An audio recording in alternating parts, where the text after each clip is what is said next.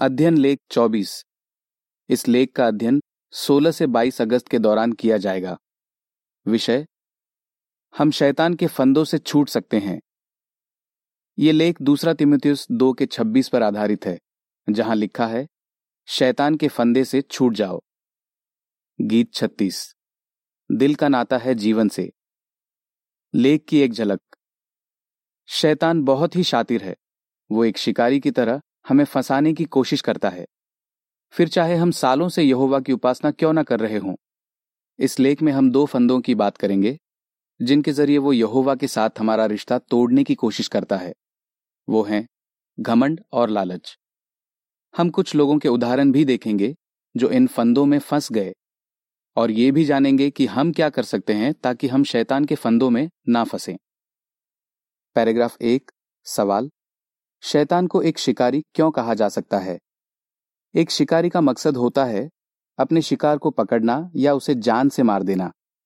इसके लिए वो अलग अलग किस्म के फंदे या जाल बिछाता है। जैसे कि बाइबल में भी लिखा है, लेकिन वो अपने शिकार को कैसे पकड़ता है? वो ध्यान से देखता है कि शिकार कहाँ कहाँ जाता है, उसे क्या पसंद है। उसके लिए कौन सा जाल बिछाना सही होगा ताकि उसे पता भी ना चले और वो फंस जाए। शैतान भी एक शिकारी की तरह है। वो ध्यान देता है कि हम कहाँ जा रहे हैं हमें क्या पसंद है और फिर उसके हिसाब से ऐसा जाल बिछाता है कि हमें पता भी ना चले और हम फंस जाएँ। पर बाइबल यकीन दिलाती है कि अगर हम शैतान के फंदों में फंस भी जाएँ, तब भी उससे छूट सकते हैं। बाइबल ये भी बताती है कि हम ऐसा क्या कर सकते हैं ताकि हम उसके फंदे में कभी फंसे ही ना। पैराग्राफ दो सवाल शैतान ने किन दो फंदों में बहुत से लोगों को फंसाया है? शैतान ने अपने दो फंदों में बहुत से लोगों को फंसाया है। वो हैं घमंड और लालच। वो हज़ारों सालों से इन फंदों का इस्तेमाल करता आया है। वो एक बहेली की तरह अपने शिकार को पकड़ने के लिए जाल बिछाता है या कोई फंदा लगाता है। लेकिन यहोवा ने शैतान की सभी चालबाजियों के बारे में पहले से बताया है। अगर हम उन पर ध्यान देंगे तो उनमें कभी नहीं फंसेंगे। फुटनोट। इनका क्या मतलब है? इस लेख में घमंड का मतलब है, खुद को दूसरों से बेहतर समझना, और लालच का मतलब है, किसी चीज़ की हद से ज़्यादा इच्छा करना, जैसे कि पैसा ओहदा या यौन संबंध। फुटनोट समाप्त। पैराग्राफ दो से संबंधित तस्वीर के बारे में। घमंड की वजह से एक भाई दूसरे भाइयों की अच्छी सलाह नहीं मान रहा है। एक बहन ने काफ़ी चीज़ें खरीद ली हैं फिर भी वो और चीज़ें खरीदने की सोच रही है। चित्र शीर्षक। शैतान ने घमंड और लालच के फंदों में बहुत से लोगों को फंसाया है। पैराग्राफ तीन। सवाल। यहोवा ने ऐसे लोगों के बारे में क्यों लिखवाया जो घमंडी और लालची बन गए थे? बाइबल में ऐसे कई लोगों के उदाहरण दिए गए हैं जो घमंड और लालच के फंदे में फंसे थे। उनमें से कई लोग सालों से यहोवा की उपासना कर रहे थे। क्या इसका मतलब है कि हम शैतान के फंदों से बच नहीं सकते? ऐसा नहीं है। यहुवा ने ये उदाहरण हमारी चेतावनी के लिए लिखवाए हैं, ताकि हम उनसे सीखें और खुद को इन फंदों से छुड़ाएँ या फिर उनसे बचकर रहें। पहला कुरुंतियों दस का ग्यारह। पैराग्राफ तीन से संबंधित तस्वीर के बारे में। एक स्वर्गदूत और राजा उजिया घमंडी बन गए। लालच में आकर हवा ने मना किया गया फल खाया। दाविद ने बदशिबा के साथ व्यभिचार किया और यहूदा ने पैसे चुराए। चित्र शीर्षक। बाइबल में दिए उदाहरणों से सबक सीखकर हम शैतान के फंदों से छूट सकते हैं या उनमें पड़ने से बच सकते हैं। शैतान का एक फंदा, घमंड। पैराग्राफ चार, सवाल। अगर हम में घमंड आ जाए तो क्या होगा?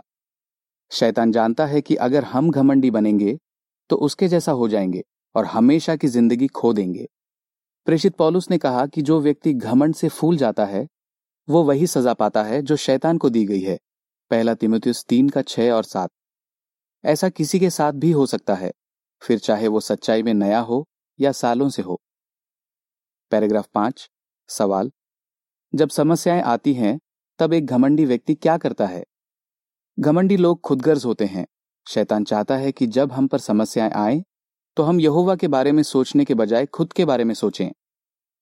मान लीजिए एक व्यक्ति पर झूठा इल्ज़ाम लगाया जाता है या उसके साथ नाइंसाफी होती है। अगर वो घमंडी है तो वो सारा दोष यहोवा या संगठन पर लगा देगा। वो बाइबल में दी सलाह मानने के बजाय मामले को अपने तरीके से सुलझाने की कोशिश करेगा। सबोपदेशक सात के सोलह में लिखा है, खुद को दूसरों से नेक मत समझ, ना ही अपने को बड़ा बुद्धिमान दिखा। तू क्यों खुद पर विनाश लाना चाहता है? और आयत बीस में लिखा है धरती पर ऐसा कोई नेक इंसान नहीं, जो हमेशा अच्छा काम करता है और कभी पाप नहीं करता। पैराग्राफ छह, सवाल। नीदरलैंड्स की एक बहन से हम क्या सीख सकते हैं? नीदरलैंड्स में रहने वाली एक बहन का उदाहरण लीजिए। जब भाई बहन गलतियाँ करते थे तो वो चिढ़ जाती थी। वो उनकी गलतियों को और बर्दाश्त नहीं कर पा रही थी। वो कहती है, मैं उन भाई बहनों को माफ़ नहीं कर पा रही थी। इसलिए मैं बहुत अकेला महसूस करने लगी। मैंने अपने पति से कहा कि अब से मुझे इस मंडली में नहीं जाना। फिर इस बहन ने मार्च 2016 का जेडब्ल्यू ब्रॉडकास्टिंग कार्यक्रम देखा। इसमें बताया गया था कि जब दूसरे लोग गलती करते हैं तो हमें क्या करना चाहिए? वो कहती है, मैं समझ गई कि मुझे दूसरों को बदलने के बजाय नम्र होकर अपनी गलतियों के बारे में सोचना चाहिए। मैंने सीखा कि मेरा ध्यान यहोवा पर और उसके हुकूमत करने के अधिकार पर होना चाहिए। इस बहन से हम क्या सीखते हैं? जब हम किसी मुश्किल में होते हैं तो हमारा ध्यान यहोवा पर होना चाहिए। हमें उससे विनती करनी चाहिए कि हम लोगों को उसी नज़र से देखें, जिस नज़र से वो देखता है। हमारा पिता दूसरों की गलतियाँ जानता है, फिर भी उन्हें माफ़ करता है। वो चाहता है कि हम भी यही करें। पैराग्राफ सात, सवाल। राजा उजिया के साथ क्या हुआ? पुराने जमाने में यहूदा का राजा उजिया बहुत ही काबिल राजा था। उसने कई सारे युद्ध जीते, बहुत सारे शहर और मीनारे बनवाई, और वो खेतीबाड़ी का भी शौकीन था। परमेश्वर की आशीष से वो फलता फूलता रहा। दूसरा इतिहास 26 का तीन से सात और दस। लेकिन बाइबल बताती है, जैसे ही वो ताकतवर हो गया, उसका मन घमंड से फूल उठा, और ये उसकी बर्बादी का कारण बन गया। हुआ ये कि वो धूप जलाने के लिए यहोवा के मंदिर में घुस आया, जबकि यहोवा ने आज्ञा दी थी कि ऐसा करने का अधिकार सिर्फ़ याजकों का है। जब याजकों ने उसे रोकने की कोशिश की तो उसने उनकी नहीं सुनी। यहोवा को यह बात बहुत बुरी लगी, और उसने उजिया को कोड़ी बना दिया। वो अपनी मौत तक कोड़ी रहा। दूसरा इतिहास 26 का 16 से 21 पैराग्राफ आठ, सवाल। पहला कुरुंतियो चार के छह और सात में क्या बताया गया है जो हमें घमंड करने से बचाएगा? क्या ऐसा हो सकता है कि हम उजिया की तरह घमंडी बन जाएँ और कुछ गलत कर बैठें? आइए देखें कि होसे के साथ क्या हुआ। होसे एक कामयाब बिजनेसमैन था और एक प्राचीन भी। लोग उसकी काफ़ी इज़्ज़त करते थे। वो सम्मेलनों और अधिवेशनों में भाषण देता था। यहाँ तक कि सर्किट निगरान भी कुछ मामलों में उससे सलाह लेते थे। लेकिन होसे कहता है मैं यहोवा से ज़्यादा खुद की काबिलियतों और अनुभव पर भरोसा करने लगा। मुझे लगता था कि मैं सच्चाई में बहुत मज़बूत हूँ और मुझे यहोवा की सलाह और चेतावनी पर ध्यान देने की ज़रूरत नहीं है। होसे ने एक बहुत बड़ी गलती कर दी, जिसके लिए उसे बहिष्कार कर दिया गया। आज उसे बहाल हुए काफ़ी वक्त बीत चुका है। वो कहता है, यहोवा ने मुझे सिखाया कि ओहदा मायने नहीं रखता, बल्कि ये मायने रखता है कि हम यहोवा की बात सुने। हमारे पास जो भी हुनर है, या हमें मंडली में जो भी काम दिया जाता है, वो सब यहोवा की तरफ़ से है। इसलिए हमें घमंड नहीं करना चाहिए। अगर हम घमंड करेंगे तो हम यहोवा के किसी काम नहीं आएँगे। पहला कुरंतियो चार के छह और सात में लिखा है, भाइयों, मैंने तुम्हारे भले के लिए खुद को और अपुलोस को मिसाल बनाकर ये बातें कही हैं, ताकि तुम हमारी मिसाल से इस नियम पर चलना सीखो। जो लिखा है उससे आगे न जाना, ताकि तुम घमंड से फूल कर एक को दूसरे से बेहतर ना समझो। तुझ में ऐसा क्या है जो तुझे दूसरों से बढ़कर समझा जाए? दरअसल, तेरे पास ऐसा क्या है जो तूने पाया ना हो? अगर तूने इसे पाया है तो तू इस तरह शेकी क्यों मारता है? मानो तूने नहीं पाया? दूसरा फंदा, लालच। पैराग्राफ नौ, सवाल। लालच में आकर शैतान और हवा ने क्या किया? जब भी लालच की बात होती है तो सबसे पहले शैतान का ख्याल आता है। शैतान पहले यहोवा का वफादार स्वर्गदूत था। उसे ज़रूर बहुत सारी जिम्मेदारियाँ मिली होंगी, पर वो उतने में खुश नहीं था। उसे और चाहिए था। उसने एक ऐसी चीज़ पर नज़र डाली, जिसका हकदार सिर्फ़ यहोवा है, और वो है उपासना। शैतान चाहता है कि हम भी उसकी तरह लालची बने। वो चाहता है कि हम ये सोचें कि हमारे पास जो है, वो काफ़ी नहीं है। उसने हवा के साथ भी यही चाल चली। यहोवा ने हवा और उसके पति को खाने के लिए बहुत कुछ दिया था। वो बाग के हर एक पेड़ से जी भरकर खा सकते थे, सिवाय एक के। उत्पत्ति दो का सोलह। लेकिन शैतान ने हवा के मन में ये बात डाली कि जिस पेड़ से खाने के लिए यहोवा ने मना किया है, वही सबसे अच्छा है। इसलिए अब वो उसी पेड़ से खाना चाहती थी। नतीजा, वो पाप कर बैठी और बाद में मर गई। पैराग्राफ दस, सवाल।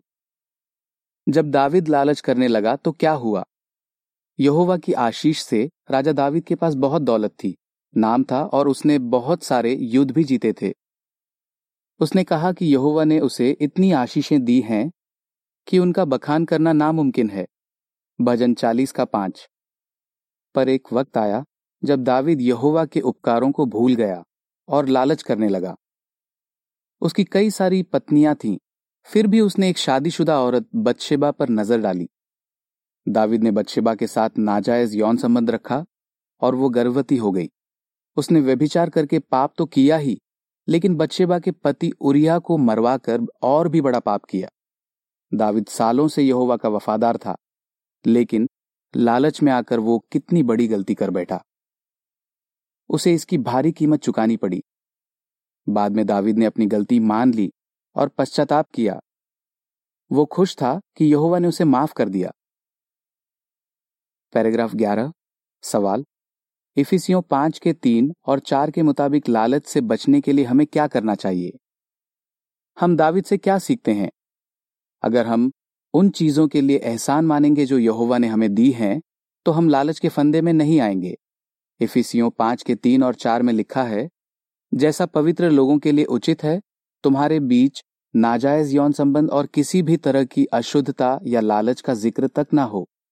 न तुम्हारे बीच शर्मनाक बर्ताव, न बेवकूफ़ी की बातें, न ही अश्लील मज़ाक हों, क्योंकि ऐसी बातें पवित्र लोगों को शोभा नहीं देती। इसके बजाय परमेश्वर का धन्यवाद ही सुना जाए। हमारे पास जो है, हमें उसी में खुश रहना चाहिए। एक नए बाइबल विद्यार्थी को बढ़ावा दिया जाता है कि वो हर दिन किसी बात के लिए यहोवा का धन्यवाद करे। इस तरह, वो एक हफ़्ते में सात अलग अलग बातों के लिए यहोवा का धन्यवाद कर पाएगा। हम भी कुछ ऐसा कर सकते हैं। हम मनन कर सकते हैं कि यहोवा ने हमारे लिए क्या क्या किया है। इस तरह हम उसका एहसान मानेंगे। अगर हम उसका एहसान मानेंगे तो हम संतुष्ट रहेंगे। और अगर हम संतुष्ट रहेंगे तो कभी भी लालच नहीं करेंगे। पैराग्राफ 12 सवाल। लालच में आकर यहूदा इस्करियोती ने क्या किया? लालच में आकर यहूदा इस्करियोती ने बहुत बुरा काम किया। उसने यीशु के साथ विश्वासघात किया। वो शुरू से ऐसा नहीं था। यीशु ने उसे प्रेषित चुना था। वो काबिल और भरोसेमंद था। इसलिए यीशु ने उसे पैसों का बक्स संभालने के लिए कहा। उन पैसों से प्रचार काम के दौरान जो भी खर्चा होता था, वो पूरा किया जाता था। ठीक जैसे आज पूरी दुनिया में प्रचार काम के लिए दान दिए जाते हैं। लेकिन कुछ समय बाद यहूदा चोरी करने लगा। जबकि यीशु ने कई बार लोगों से कहा था कि लालच करना बुरी बात है। यहूदा ने भी ये बातें सुनी थी। फिर भी उसने यीशु की बात अनसुनी कर दी। पैराग्राफ तेरह सवाल, ये कब पता चला कि यहूदा लालच के फंदे में फंस चुका है?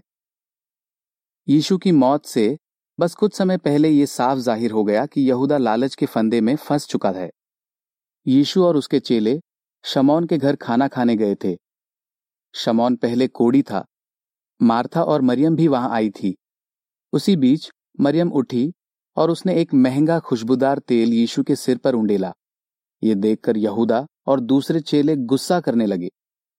बाकी चेलों ने कहा कि उन पैसों से गरीबों का भला हो सकता था, लेकिन यहूदा के मन में कुछ और ही चल रहा था। वो चोर था और पैसों के बक्स से पैसे चुराना चाहता था।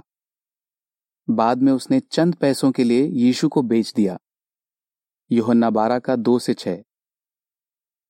पैराग्राफ चौदह, सवाल। एक पति पत्नी ने लूका सोलह के तेरह में दी सलाह के मुताबिक क्या किया? यीशु ने अपने चेलों से एक बात कही थी, तुम परमेश्वर के दास होने के साथ साथ धन दौलत की गुलामी नहीं कर सकते। लूका सोलह के तेरह में लिखा है, कोई भी दास दो मालिकों की सेवा नहीं कर सकता, क्योंकि या तो वो एक से नफरत करेगा और दूसरे से प्यार, या वो एक से जुड़ा रहेगा और दूसरे को तुच्छ समझेगा। तुम परमेश्वर के दास होने के साथ साथ धन दौलत की गुलामी नहीं कर सकते। आज भी इस बात में सच्चाई है। रोमानिया में रहने वाले एक पति पत्नी ने यीशु की ये बात मानी। उन्हें एक बड़े देश में नौकरी मिल रही थी, जो उन्हें सिर्फ़ कुछ समय के लिए करनी थी। वो कहते हैं, इससे हमारा सारा कर्ज चुकता हो जाता। हमें लगा कि यहोवा ही हमें ये नौकरी दिला रहा है। पर एक दिक्कत थी। अगर वो ये नौकरी करते तो यहोवा की सेवा में ज़्यादा वक्त नहीं दे पाते। उन्होंने 15 अगस्त 2008 की प्रहरी दुर्ग का लेख पढ़ा, जिसका विषय था, एक चित होकर यहोवा के वफादार बने रहिए। उन्होंने फैसला किया कि वो ये नौकरी नहीं करेंगे। वो कहते हैं, अगर हम ज़्यादा पैसा कमाने के लिए दूसरे देश जाते तो हम पैसे को ज़्यादा अहमियत देते, ना कि यहोवा के साथ अपने रिश्ते को। हम जानते थे कि अगर हम वो नौकरी करते तो इसका यहोवा के साथ हमारे रिश्ते पर असर पड़ता। बाद में उस भाई को अपने ही देश में ऐसी नौकरी मिली, जिससे वो अपना कर्ज चुका पाया और परिवार की जरूरतें भी पूरी कर पाया। उसकी पत्नी कहती है, यहोवा हमेशा अपने सेवकों की मदद करता है। इस पति पत्नी को खुशी है कि उन्होंने यहोवा को अपना मालिक समझा, न कि पैसे को। शैतान के फंदों से बचिए। पैराग्राफ पंद्रह, सवाल हमें क्यों यकीन है कि हम शैतान के फंदों से छूट सकते हैं?